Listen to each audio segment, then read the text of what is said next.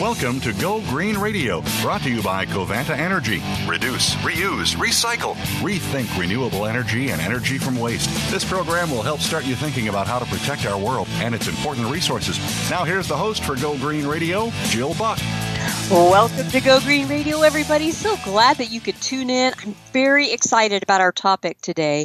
On Go Green Radio, we've covered a lot of transportation related issues because, of course, um, you know, transportation is a big source of our carbon emissions, it's a big source of air pollution. So when we're talking about environmental protection, it's incumbent upon us to discuss the environmental and human health ramifications of our transportation system. Today, we're going to be talking about something really revolutionary. Um, we're going to be talking to the CEO and founder of a new company called Swift Mile, and they have got a really revolutionary new e bike transit system that we're going to be talking about. And I am really excited to learn more. So, welcome to Go Green Radio, Colin. I'm so glad to have you on the show. Jill, I'm just as excited, and thank you very much for having me. It's an honor to be on the show. You bet. Well, before we dive into the details of Swift Mile and the solutions that you and your company are working on, let's start by talking about the problem that you're trying to solve. What gap in the transportation system is Swift Mile seeking to fill? Well, so it, that's the fundamental um, question that, that we started with, and we looked at what's going on in really in the United States and the world. If you look in the United States, there's 130 million people every day that commute, and of those, 96 million people are commuting less than 10 miles. But yet, we get in our car, single occupancy vehicle, we get on the roads, causing congestion, smog, you know, increase our carbon footprint.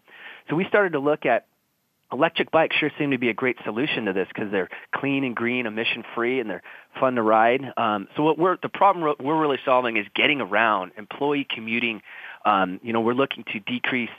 Um, you know, congestion and smog, but um, that's the big part. Is when you when you offer a different way to get these you know short commutes um, completed without using a car, um, big things happen. You, you know, less stress for the user that's going to work.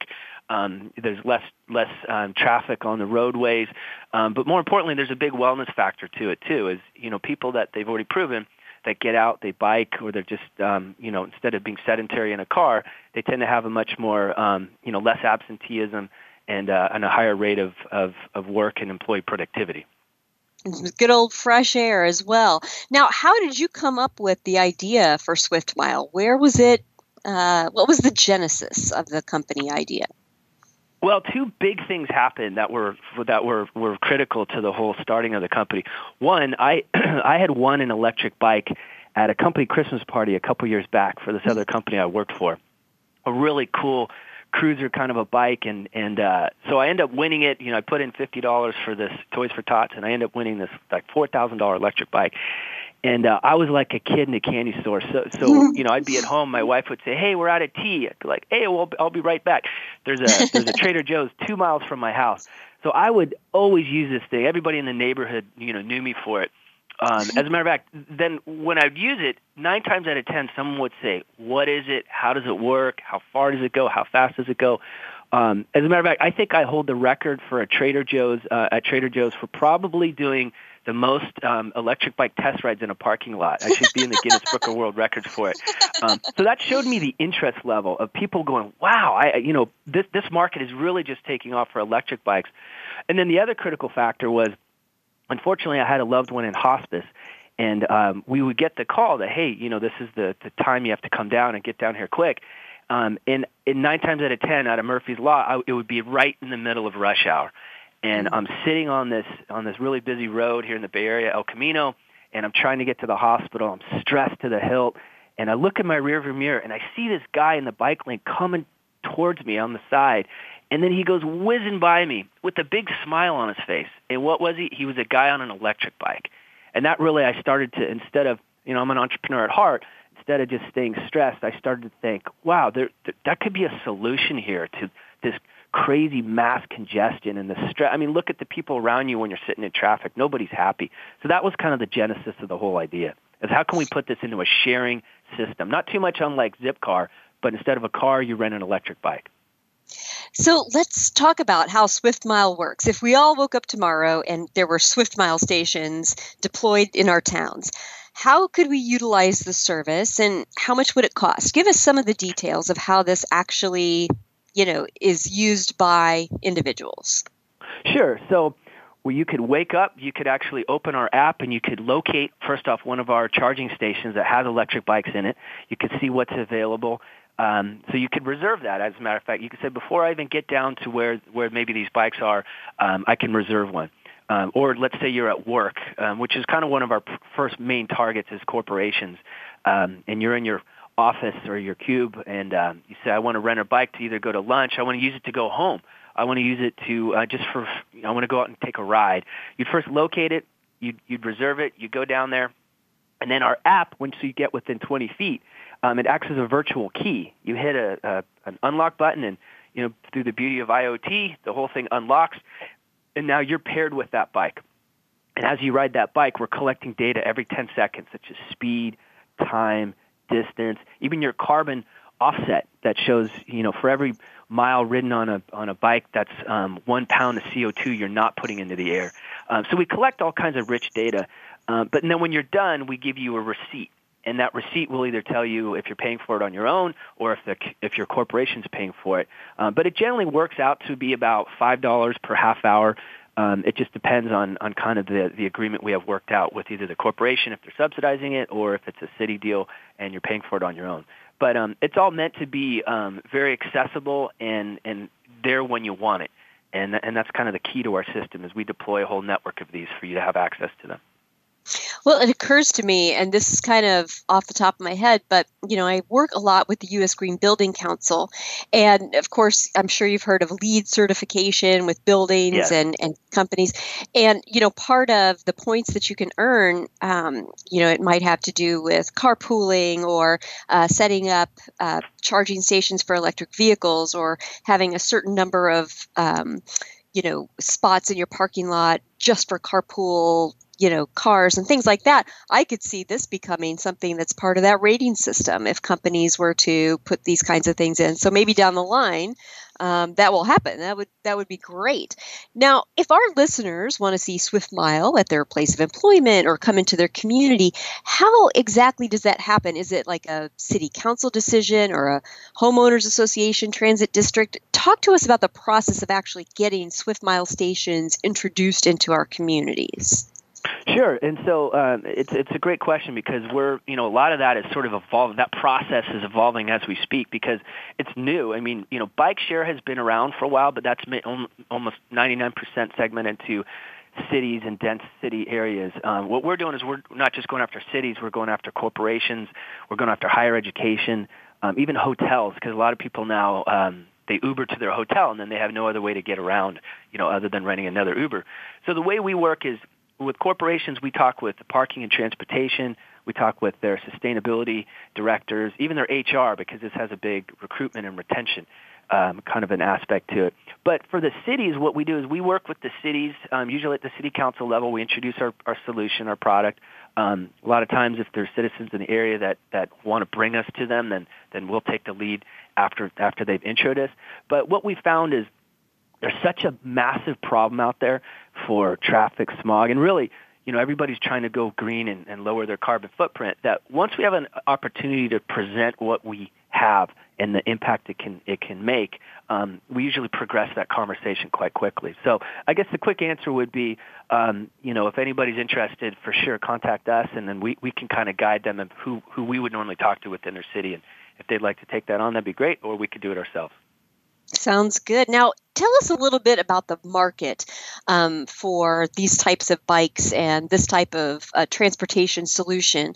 Um, I know that this is revolutionary, but what's going on globally with this market? So it's right now. There's been some incredible things that have happened, really, with it. Even in you know last couple years, but even this last two weeks, there's been some massive amounts, big announcements um, that's showing how how impactful bike sharing is and, in electric bike sharing. Um, there's a company in China. It's called Mobike. They just raised 215 million dollars. Um, now, China's a different market, of course. They've got, I think, 450 million people that bike every day.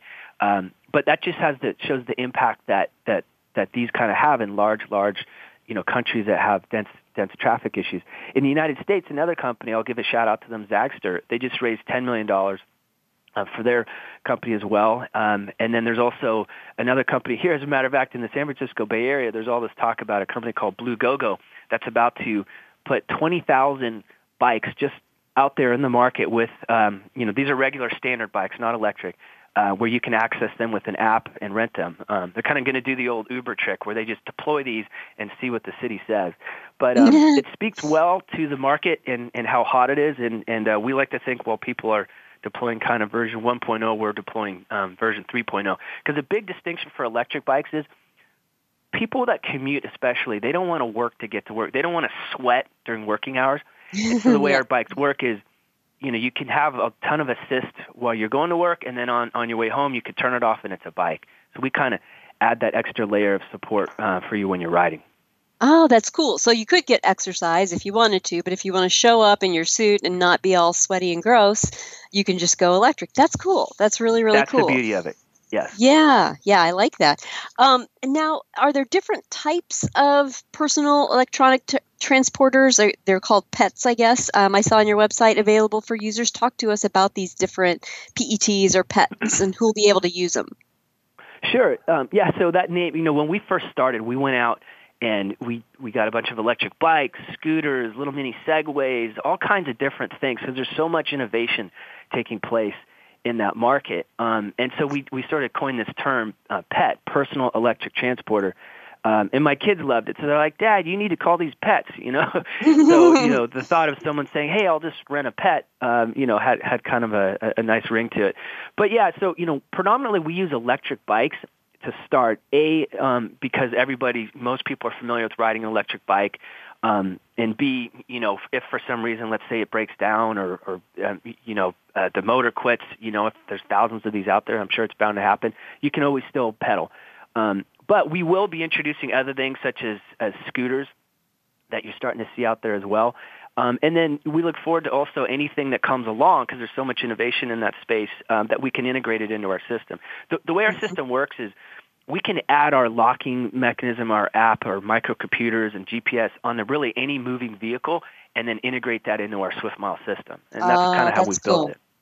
That is very cool. We've got to take a quick commercial break, but there's so much more to go over. So don't go away, folks. We'll be back with Colin Roach in just a few moments, right after this commercial break.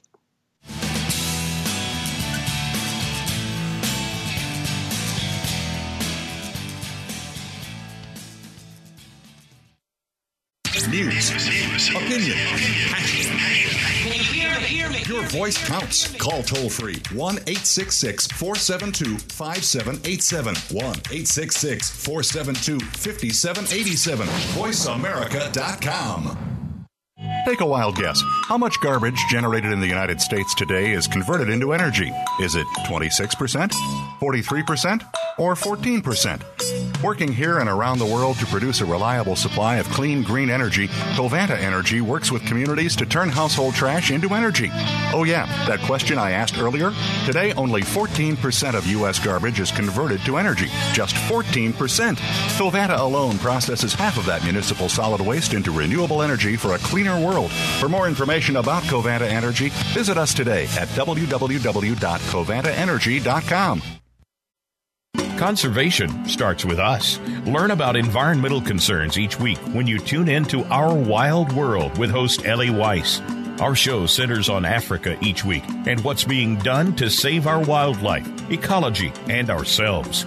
However, we'll also discuss what's going on closer to home. And most importantly, we'll let you know what can be done in our own backyards by featuring guest experts and featuring your questions and answers. Listen every Monday morning at 8 a.m. Pacific Time, 11 a.m. Eastern Time on the Voice America Variety Channel.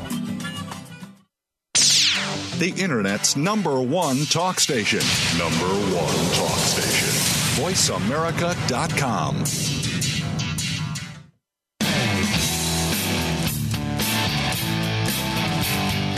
You're listening to Go Green Radio with your host, Jill Buck. Jill would love to hear your comments or questions on today's show, so call us toll free at 1 866 472 5788. That's 1 866 472 5788. Write to us too. Save some trees and send us an email to gogreenradio at gmail.com. That's gogreenradio at gmail.com. Now back to Go Green Radio with your host, Jill Buck. Welcome back to Go Green Radio. So glad that you could all tune in. And if you're just joining us, let me catch you up. Our guest today is Colin Roach. He is the founder and CEO of a company called Swift Mile, and they have a revolutionary new e bike transit system that they're working on deploying. And we're some of the first folks to hear about it. So lucky us, Go Green Radio listeners. So, Colin, before the break, we were talking about some of the different pets or personal electric transporters um, that you guys have in your repertoire, and that you actually will be able to add more as innovations come come into being. But I, uh, one of the questions that I had was, you know, who's going to be able to use this? Is it just, you know, kids or young 20 somethings who are really athletic and agile, or is this something that you know people of a certain age can use as well you know when we when we first started we had our assumptions about like who's the ideal user um, and and we were kind of blown away is that it kind of across the board has a lot more more use cases than we anticipated. The first one is if you look at millennials, that's kind of the, the natural one you'd think of is um, you know there's 25% decrease in car ownership amongst that group because there's so many different options out there for them. They they live in what's called the multimodal world. Mm-hmm. They might mm-hmm. use a Zipcar for an hour because they need to run some errands. They might use an Uber or Lyft for, for you know getting around town. They use the train. Um, there's all kinds of different um, user you know cases for them. So they're for sure one of our bigger ones because they love technology. They love an app. They love to track every single part of their day, and we we can we can afford that to them. But also there's a massive group too that we didn't really count on, and that's that's really um, you know those in the you know 40 40 to 60 year old category that are are really looking for an efficient means to get around. Like you know, they're so sick of driving. They're so sick of being in that stressed out kind of environment where you're looking for parking. You know, there's road rage on the roads every day. Mm-hmm. Um, they're looking for a way to actually just be efficient about it. Um, and then there's the el- elderly segment too. We find that that actually um, because this can extend your range and they can maybe make a ride that much more easier because maybe you don't have to pedal as hard or or it's just a much easier bike to ride because we have super comfortable seats and a step-through design. Um, so we're finding that in, in you know as we go, it will get much more clear data. But we're finding in each of our kind of segments of age, um, there's a big there's a big nugget of users in there. Um, mm-hmm. But but that's the part that we're diving into. Like which one is the actual most massive group users? And I and I and I anticipate it's really you know commuters that are that are you know within 10 miles of where they live and work. Mm-hmm. Makes sense. Now, how far can one of these e-bikes go on a charge? So that that's what really enabled our whole business to, to come into into play was the new technology with these e-bikes. So our e-bikes go 40 miles on a single charge. They'll assist you, or you can use our throttle up to 20 miles per hour. Um, and and they have uh, you know these new lithium-ion batteries in them, and and uh, you know really efficient brushless hub motors.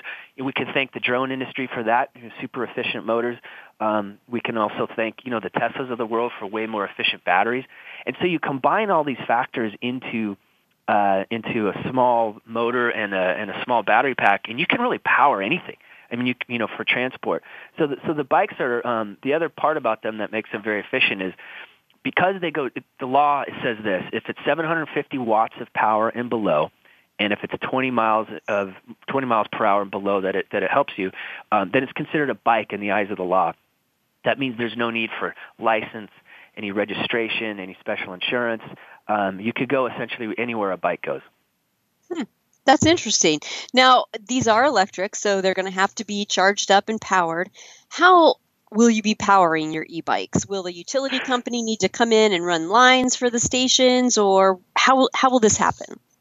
Well, so that that's the probably 50% of our whole business right there is when we first uh, look at this, we took a, a long hard look at at different ways out there to power this. And predominantly, it was kind of a no-brainer is to use solar made the most sense. So what we've designed is we have these solar pods, we call them Swift stations that Um, we have solar panels that charge a bank of batteries, a 24 volt system, um, and then those batteries are what charge the, the bikes and the electronics and the locking mechanism, everything um, on the system. Now, the reason why we did that is when you're solar and you're not tied to a grid, you you eliminate 85% of the permitting process, environmental review, architecture review. You don't have to dig up any concrete to run lines. So this allows you to deploy in a in a in a pretty dense area a number of these stations. Um, and it and it also, you know, quite frankly, t- takes that sales process down of how long it takes to actually go from idea to implementation uh, much quicker. And then there's the whole the green aspect to it. You know, one of the b- big bragging points we like to say is we've built the world's first 100% renewable powered transit system. Uh, it's a pretty powerful statement, and we can do that because our our you know we're not charging cars, so so our our batteries on our bikes are relatively uh, they don't draw too much power. But it's it's kind of a fun thing to say, and I think it, it's pretty impactful. That's very cool. That's I mean that is something to definitely be proud of. Now, how long does it take to charge one of the e-bikes on solar?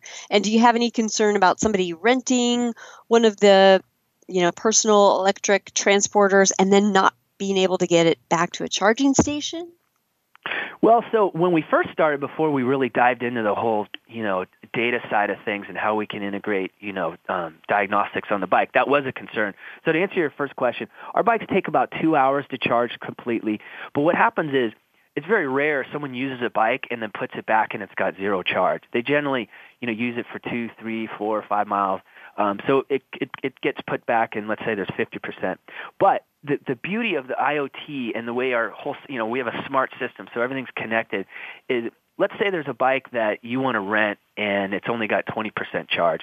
Well, A, we can either just not let that show up, you know, as a bike that's available, um, or we can say, uh, programmatically on the app, you know, you hit it, it says, Jill, this only has 20% charge. How far are you going? So we can actually even, you know, help guide you because if that's the only bike in a given area and you definitely want to use it. Um, and then there's the other thing is, you know, because it is a bike, you can always still pedal it if, if you, mm-hmm. for some reason, there's no power on it. And that, you know, that might not apply if it was a Segway or some other kind of pet, but for definitely the bikes, that would definitely work. Um, for sure. Now there there are other e-bikes on the market, like the one that you won as a prize um, at your you know your first experience with an e-bike.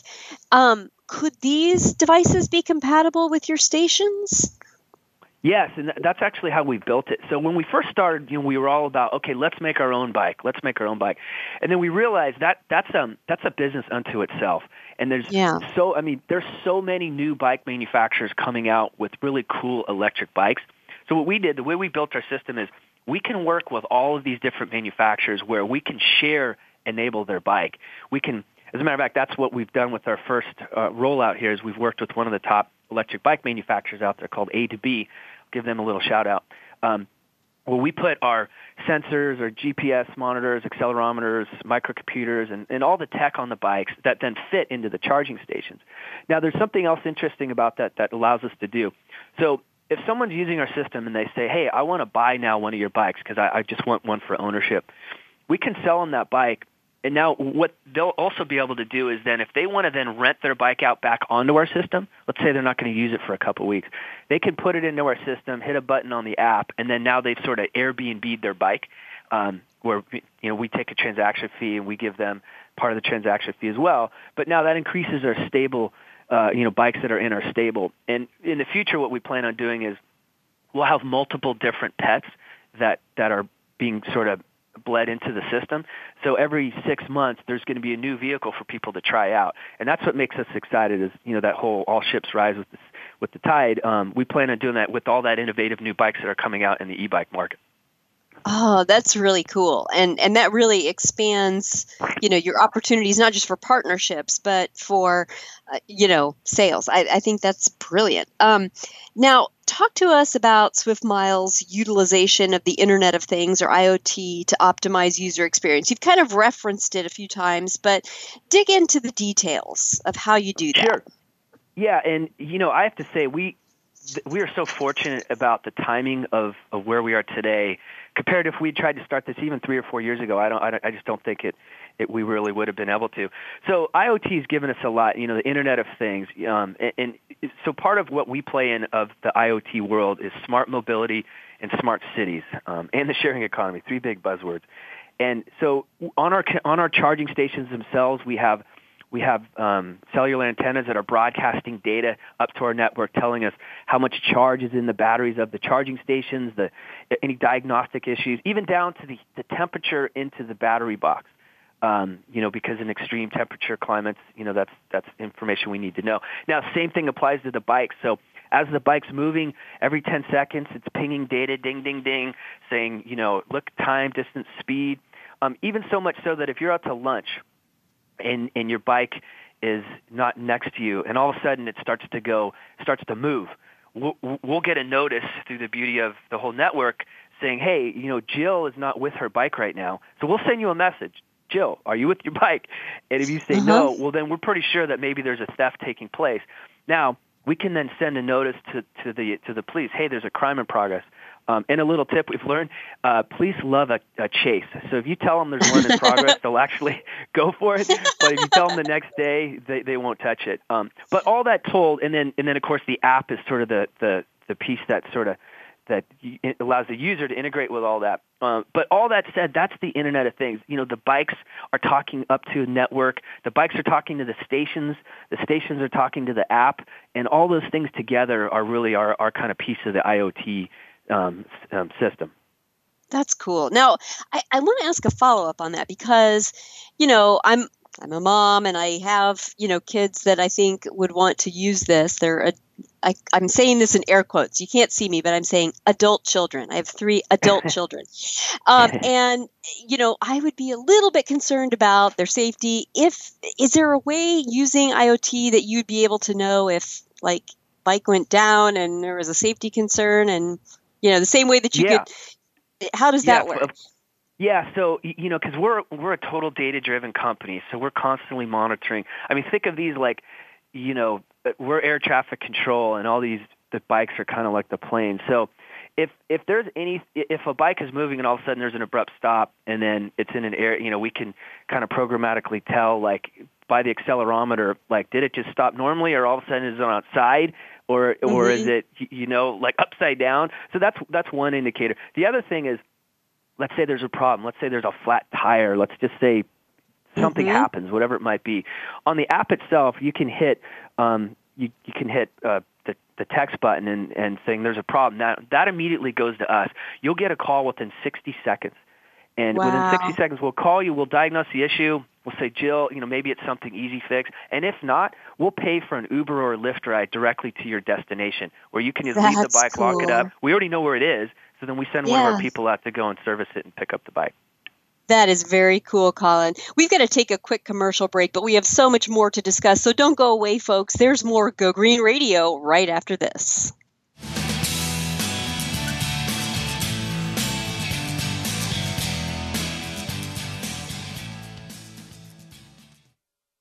News, opinion, your voice counts. Call toll free 1 866 472 5787. 1 866 472 5787. VoiceAmerica.com. Take a wild guess. How much garbage generated in the United States today is converted into energy? Is it 26%, 43%, or 14%? Working here and around the world to produce a reliable supply of clean, green energy, Covanta Energy works with communities to turn household trash into energy. Oh, yeah, that question I asked earlier? Today, only 14% of U.S. garbage is converted to energy. Just 14%.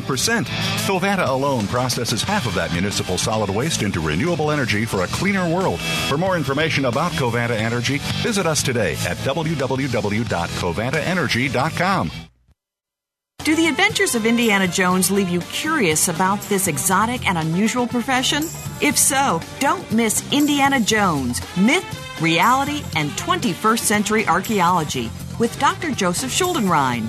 You'll learn about forensics, ancient civilizations, and human origins. Listen to Dr. Schuldenrein and colleagues discuss their excavations and related archaeological topics, ranging from the unique to the sublime, and yes, even the mundane. Indiana Jones Myth, Reality, and 21st Century Archaeology, live Wednesday, 6 p.m. Eastern, 3 p.m. Pacific Time on Voice America Variety.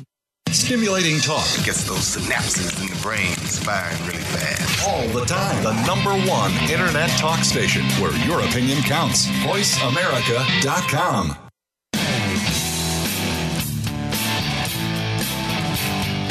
You're listening to Go Green Radio with your host, Jill Buck.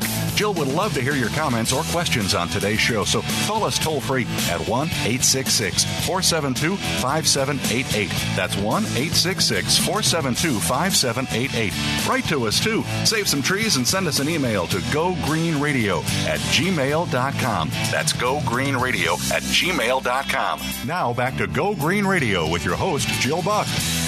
Welcome back to Go Green Radio. Thanks for tuning in. And I just want to give you all a quick reminder. You know, Go Green Radio is just a sliver that's part of a bigger organization called the Go Green Initiative. This is a nonprofit that I started back in 2002 to help schools go green. We help schools conserve natural resources for future generations and protect children's health from environmental pollutants. And we do that at no cost to schools in all 50 US states, K through university, and also in 73 countries around the world. And we're able to do that thanks to folks like you who give a little bit of money here and there and donate on our website. So if you'd like to do that, go to www.gogreeninitiative.org. We really appreciate your support. Our guest today, if you're just tuning in, is Colin Roach, and he's the founder and CEO of SwiftMile, and we've been talking about this revolutionary new 100% renewable powered e bike transit system. And I'm very excited to talk with him. Now, um, Colin, you and I are both located in the Bay Area of California, so it's pretty easy to imagine using an e bike most of the year, except maybe this week as we've had torrential rains out here. But what about places that have more extreme weather? Is Swift Mile a solution for any location, or are there some climate limitations? Sure, it's a great question, and, and you know we we looked deep into that when we first started. Um, and you know you have your natural assumptions like you know Minneapolis in the middle of the winter. I mean, who's riding a bike? Um, but surprisingly, some of the most successful bike share programs are actually in, in areas that you know tend to have inclement weather. Um, it, you know, seasonally, you, Chicago has a program called Divvy, which is really successful. They have these, you know, in really dense areas, just, just regular bikes, not electric bikes, um, and it gets used even during the winter months. Um, obviously, not on days that you know are blizzard conditions, but there's still a lot of biking days that are that are open during those those same areas. Uh, but also, you know, we we do say, you know, anything above the 48th parallel, you know, could could certainly get get a little dicey during the mm-hmm. during the winter season. But because you know, back to the IoT of of um, our whole our whole solution is, you know, we can program programmatically shut anything down during during times that we feel that the weather might be you know cause cause maybe a, a liability element. Um, but even in Seattle and in Portland, uh, you know, where it rains obviously a ton, um, they've got incredible amounts of usage cases um, for their bike share system. So you know, we're not deployed, you know, all over the U.S. yet, but um, you know, we do figure that will be a factor. But for the most part, it's just we can shut it down when we need to and and keep it open when the sun's shining. Well, you know, let's talk about that. Using an e-bike in the rain. I mean, I I have seen people using traditional bikes in the rain um, when it's not, you know, torrential. Uh, but is it possible to use an e-bike in the rain? I mean, is there any sort of you know you can't get it wet like a hair dryer kind of thing, or I mean, are... no, no, uh, that that's a, that's that's funny. No, it definitely you can you can ride. I mean, the, the way we built these is complete durability, um, and and for them to be able to be used in all kinds of different terrain. But not only that, but also when they're there, just charging and sitting in in bad weather, um, you know, we have to have these completely weatherproof. So yeah, you could definitely, you know, it's, it's up to your own comfort level, though. Of course, you know, do you, if you like riding in the rain, but um, they're mm-hmm. they're all meant to be uh, uh, completely weatherproof. Well, and talk to us a little bit more about that, about the durability of both the stations and the you know the transportation item whether it's a bike or segway or what have you um, how weatherproof are they i mean are there conditions where they just you know need to be covered up or whatever well, I'm sure we we're going to find out in some areas. You know, Florida during hurricane season. You know, we're probably going to have to certainly mm-hmm. certainly address that. Um, but when we first started with this, you know, I've got a fantastic team.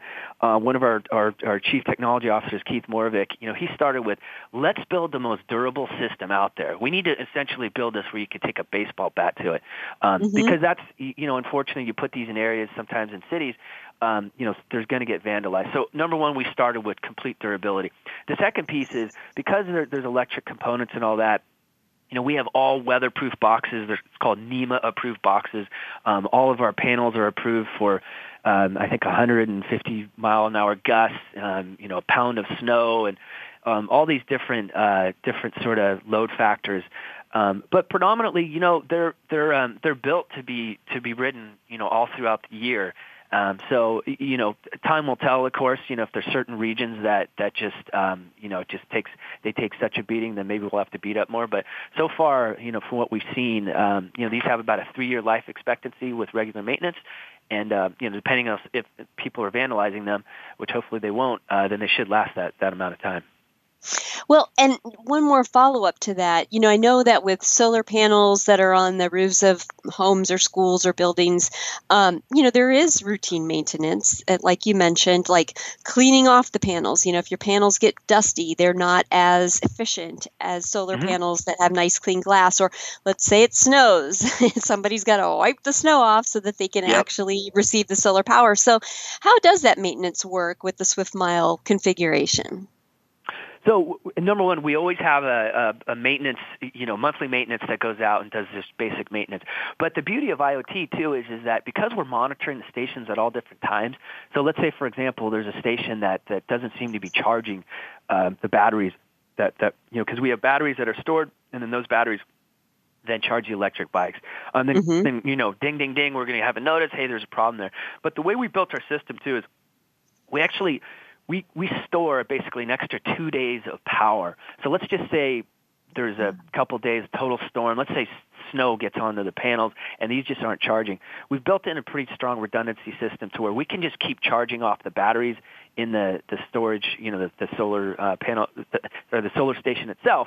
Um, but also, like I said, is we we're running diagnostics daily. So, like if there's anything that there's a you know uh, abnormal something not normal, then we could quickly access that and say, hey, we got to get over there and fix that.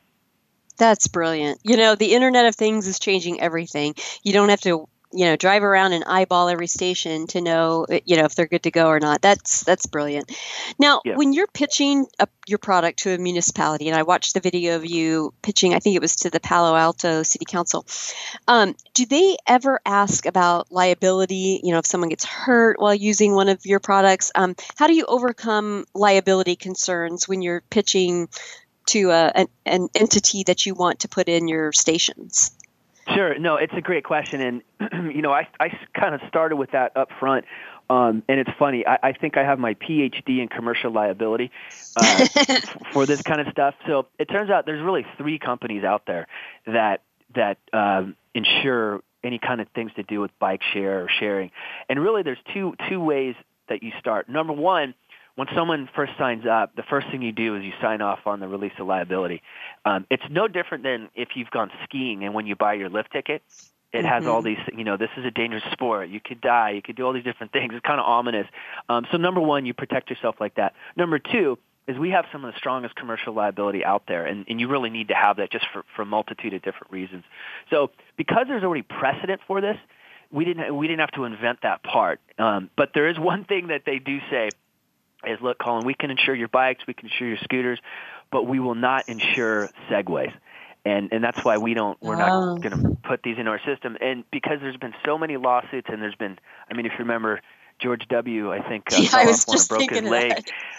yeah. um, but uh, so there's precedent for it, and and we have you know, like I said, we've got really tight insurance, and um, and then there's a release of liability. Gotcha. Perfect. Well, now let's talk about some of your early adopters because I know Swift Mile is new, um, but you've got some stations, you know, installed, and and talk to us about some success stories. Sure. So, our you know our first we're here in the Bay Area, obviously. So you you you, you hit a golf ball, you're going to hit a big tech company. Um, we started with one of the biggest ones in the world out there. It's Google, um, and then we're also we wanted to get one working with a transit authority. So we're at the uh, Santa Clara Valley Transit Authority. Um, they've been great because they they want to showcase innovation, uh, and they're they're really in the the epicenter for technology. You know, right there in the middle of Silicon Valley. So we first installed these, um, wanting to get feedback and use cases and, and just see how the system works and everything. And we've gotten all kinds of different data points. You know, number one, the part that I actually thought would be the least, it turns out to be the most um, for for one particular group, the VTA. It's wellness. There's people, you know, think about it. A lot of people, you go to lunch or you might want to take a break, you maybe take a walk.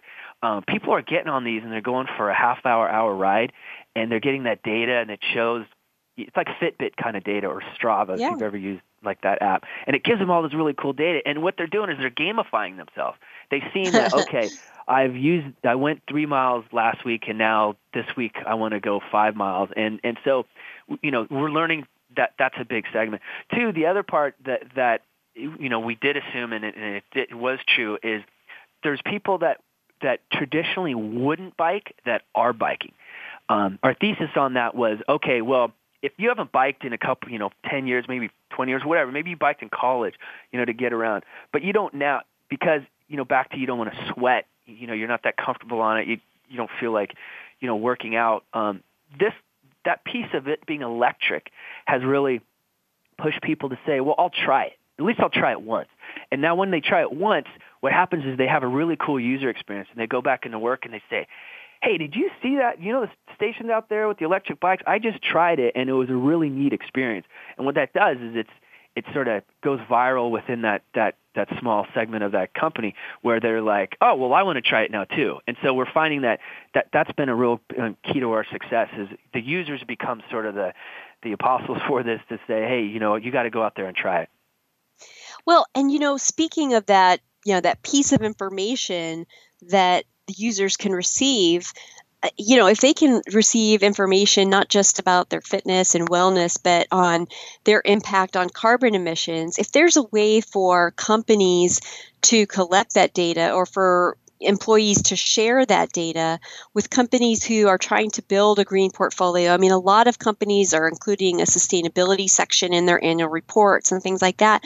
I mean, that's going to be incredibly useful information. I could even see you know, there are a lot of event planners now that are planning green events, you know, for conferences or um, what have you. And if people are using or integrating um, Swift Mile stations and technology, especially since you said you're going to be working with hotels and a lot of these green events are happening at hotels, this is going to give conference planners, event planners, and corporations who are trying to create as many data points as they can for a green portfolio a lot of great information. I just think that's brilliant. Um, you have thought of yeah, everything. that, that to, to, elaborate on that, that that was one of that's the other piece too that we've learned off you know our corporate customers is they want to know how many car trips have they avoided, how yeah. much how much carbon emissions are how much are they lowering their carbon footprint, but even down to how healthy is my workforce. So we could give them mm-hmm. data showing, okay, look, you're you know these employees rode 2,000 miles. Um, they can use that to get lower health insurance premiums. So all told, what we're finding is the more data we collect and the more you, you know analytics we apply to that, uh, the more the more valuable it is to the corporations yep. and the cities as well. Because cities can Absolutely. use it for how do we do better bike planning and how do we do better bike infrastructure, and, and we kind of give them the, the data to help support that. Brilliant. I absolutely love it. We're going to take a quick commercial break, but when we come back, we have much more, folks, so don't go away. Go Green Radio will be back right after this.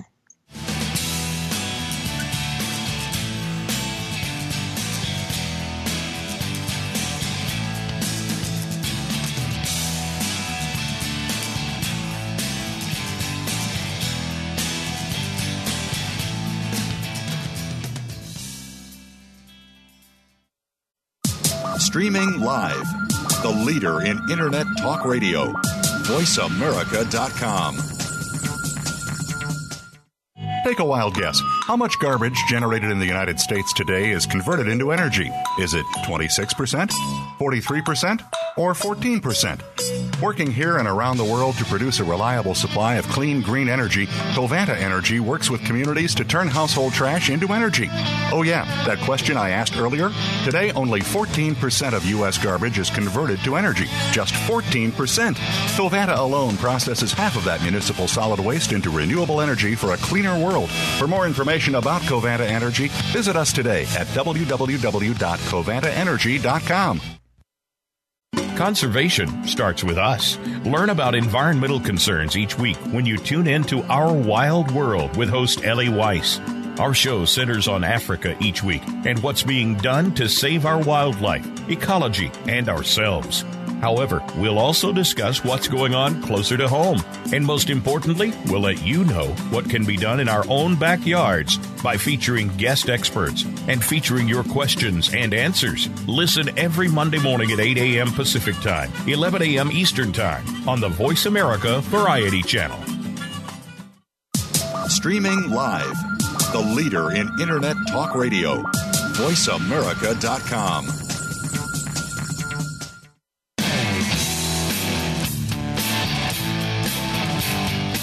You're listening to Go Green Radio with your host, Jill Buck. Jill would love to hear your comments or questions on today's show, so call us toll free at 1 866 472 5788. That's 1 866 472 5788. Write to us too. Save some trees and send us an email to gogreenradio at gmail.com. That's gogreenradio at gmail.com. Now back to Go Green Radio with your host, Jill Buck. Welcome back to Go Green Radio. So glad that you could all join us. And in case you're just tuning in, our guest today is Colin Roach, and he is the founder and CEO of Swift Mile. And you just have to get out on their website and check this technology out. I'm so excited about it. Colin, give us the URL for your website. Yeah, it's um, www.swiftmile.com. And um, the name Swift Mile is a play on last mile, but it's, you know, go that last mile swiftly. So uh, Ah. swiftmile.com. Gotcha. Well, that's pretty easy. Now, you have a pretty new relationship with Verizon Ventures, and I'm excited to have you share that with our listeners. Tell us about how that partnership came to be and what that partnership means for your company. Sure. Um, it, it's been a great um, relationship with Verizon and Verizon Ventures. Uh, what happened was about a year and a half ago, Verizon had this contest called Verizon Powerful Answers Award. It was a global competition. You know, over 1,500 different companies applied uh, from 78 countries. And a friend of mine said, "Hey, you should apply to this because they're looking for big, you know, solutions to really big global problems." And and we kind of did it on a lark, you know, thinking that you know you never win these things. Um, so we we entered, and we kept making it past to a second stage and a third stage, and finally it came down to uh, uh, uh, this sort of final pitch, and it was just like the Shark Tank. You know, the cameras. They had five really really um, well-heeled um, judges, you know, from Stanford, BMW, you know, heads of heads of big corporations, um, and you get 10 minutes to pitch your butt off and and and kind of say, this is how I think I'm going to change the world. And so we ended up doing that, and we ended up winning. We're one of the winners. Um, there was 12 total winners, and with that, it came. Uh, it was nice. We got a check for 250 thousand um, dollars as, as, as just to really kind of progress our idea. So that's how we started with Verizon. Um, but then, as it turns out, they're doing a big push um, into IoT and the Mhm. sharing economy and smart cities. And so, of all all the different winners of of that whole, um, you know, we were in transportation. They started to take a good look at us and saying, "Wow, you know, we are." You know, we are IoT for transportation. I mean, we wear it on our sleeves. And so Mhm. as we started to progress, and you know, as a typical startup here in the valley, you know, you're always wearing a fundraising hat. Um, we reached out to them and said, "Look, you know, we've got customers, we've got um, all kinds of opportunities. We need support in order for us to really um, get this out to where it's and you know, we can execute against our our plan." Um, and they stepped right up. They invested in our company, and and it was fantastic because it was you know, the money's obviously what you need as the fuel for your business, but to us, it was the validation from a 14, thir- Fortune 13 company that said, hey, you know, these guys count. This is a big, you know, solution that has global implications. So it's been a great ride so far, and, and uh, we're, we're hoping to continue, you know, with them as we progress into our Series A, and into our, in kind of our larger fundraising rounds. That is really exciting. Congratulations. Um, that's that's quite an accomplishment in and of itself. Um, you know, I read an article in the Silicon Valley Business Journal that said that Swift Mile stations cannot be installed on city land in San Jose, which is sort of the capital of Silicon Valley, because the city council signed a 10 year exclusivity deal with a Brooklyn based company. And I have never heard of that kind of a, a deal. I mean, an exclusivity agreement with a bike sharing company. Uh, is that something that you're running into a lot? And I'm wondering if that's going to be any sort of impediment for companies like yours. Yeah, you know what we had first heard about. They're actually out of New York, not Brooklyn. It's it's a company called Motivate, and and that's they're they're kind of the large kind of gorilla in the market that you've seen there, like blue bikes in San Francisco or the Citi Bikes in in New York, and and they're they're kind of like the standard, you know, old school bike share company. But they're a massive advertising play too. So their bikes, you know, they they get advertising put on them, so they collect that. So you know, we at first went, you know, that could be an impediment, of course, but really that's on city-owned land. Um, you know, so predominantly right now we're with private corporations, hotels, you know, universities. Um, but even within there, you know, we're reaching out to them as, you know, they kind of wrap that up to allow them to do deals with other companies such as ourselves because it's natural that they're going to want to move to to electric bikes and you know we provide a a big part of that for just the charging element alone um, so it's kind of a wait and see it's for sure controversial um, because that stifles competition in in like a large area like that. So there's been a yeah. ton of feedback to city council, but um, I think it underscores though the point that um, this is a big market, and and you know people are, are making big moves right now, and uh, we hope to be you know one that's contributing you know to the growth of the market, but but in a way that gives people all access. Well, and what I like about what you're saying, and I've heard you reference this several times throughout the interview, is that you know you're open to partnerships you know you're you, will work with you know other technologies other companies and to find the best solutions and i think that openness um, is is going to ultimately be your competitive edge now you know since you want to see this going in in cities i'm wondering if you've thought about or if you are working on pitching to the us conference of mayors because i know that they have a an entire sustainability arm uh, there's a a whole bunch of mayors from all over the U.S. who are working together on a variety of sustainability issues. Have you have you reached out to them? No, you know, and I'm really glad you brought that up because um, you had mentioned uh, that in one of our earlier conversations, and it looks like a fantastic audience uh, we know by just talking independently to mayors in our local area that that that we get a, a, a ton of uh, excitement. As a matter of fact, Mayor Pat Burt, the former mayor of Palo Alto, Pat Burt, um, he embraced us quite well, and he's introduced us to a lot of people in the community. Uh, but it sounds like a fantastic idea. You know, we we definitely want to get ourselves in front of the largest audience that can really get not just us, but also other other kind of green, sustainable, low carbon footprint type transportation solutions like us out there. And that sounds like a. If you know anybody there, uh, Jill, that that we can get in contact with to get us in front of them, I, I would uh, I'd love you for it. Well, I do. And so we can have a follow up discussion. But I'll tell you, for you and for other companies, you know, that are looking to make a play like this, um, whenever you get good media, um, if you can outline that in a simple letter um, to let to to mayors who are involved in sustainability issues, their contact information is readily available. And and I feel like the U.S. Conference of Mayors is a great organization um, for companies and organizations who are looking to create sustainable city solutions because um, it's kind of one stop shopping for reaching the heads of all these municipalities, large and small, around the country. So I would definitely point you in that direction. Um, Great. You know, I don't want you to re- reveal your whole marketing strategy on air, but you know, if we have listeners out there who would like to invite you in, who are you hoping to talk to this year? What's 2017 look like for you? Well, you know, any company that that has a, um, I mean, it, it kind of fits 100 employees and above. Tend to have a sustainability director, a wellness um, program. They might have a parking transportation person that helps you know you know folks commute. Um, but even in HR, you know, because we're a big play in recruitment and retention. You know, when you offer something like this to your employees, it tends to, uh, you know, it, it's a good perk for them. Um, but even in cities, you know, if anybody's connected to their city council or anything, um, you know, for sure, our four main channels are this: our corporations, cities, higher education, and hotels. So any any people in that area there is somebody we definitely would want to talk to. All right, Go Green Radio listeners, you have your mandate. I know you've been listening and loving this whole idea of Swift Mile, so get out on swiftmile.com and uh, and make it happen. They have a contact us form; couldn't be easier. I want to thank Colin for being on the show, and I want to thank all of our listeners for tuning in. As always, Go Green Radio will be back same time, same place next week with more fun stuff and great things to learn about. So until then, have a wonderful week and do something in your life to go green.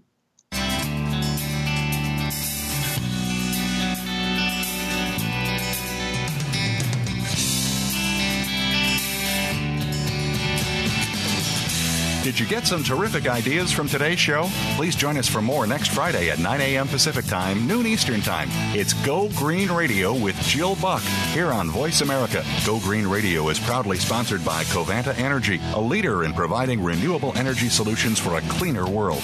Visit www.covantaenergy.com for more information. We'll see you here next week.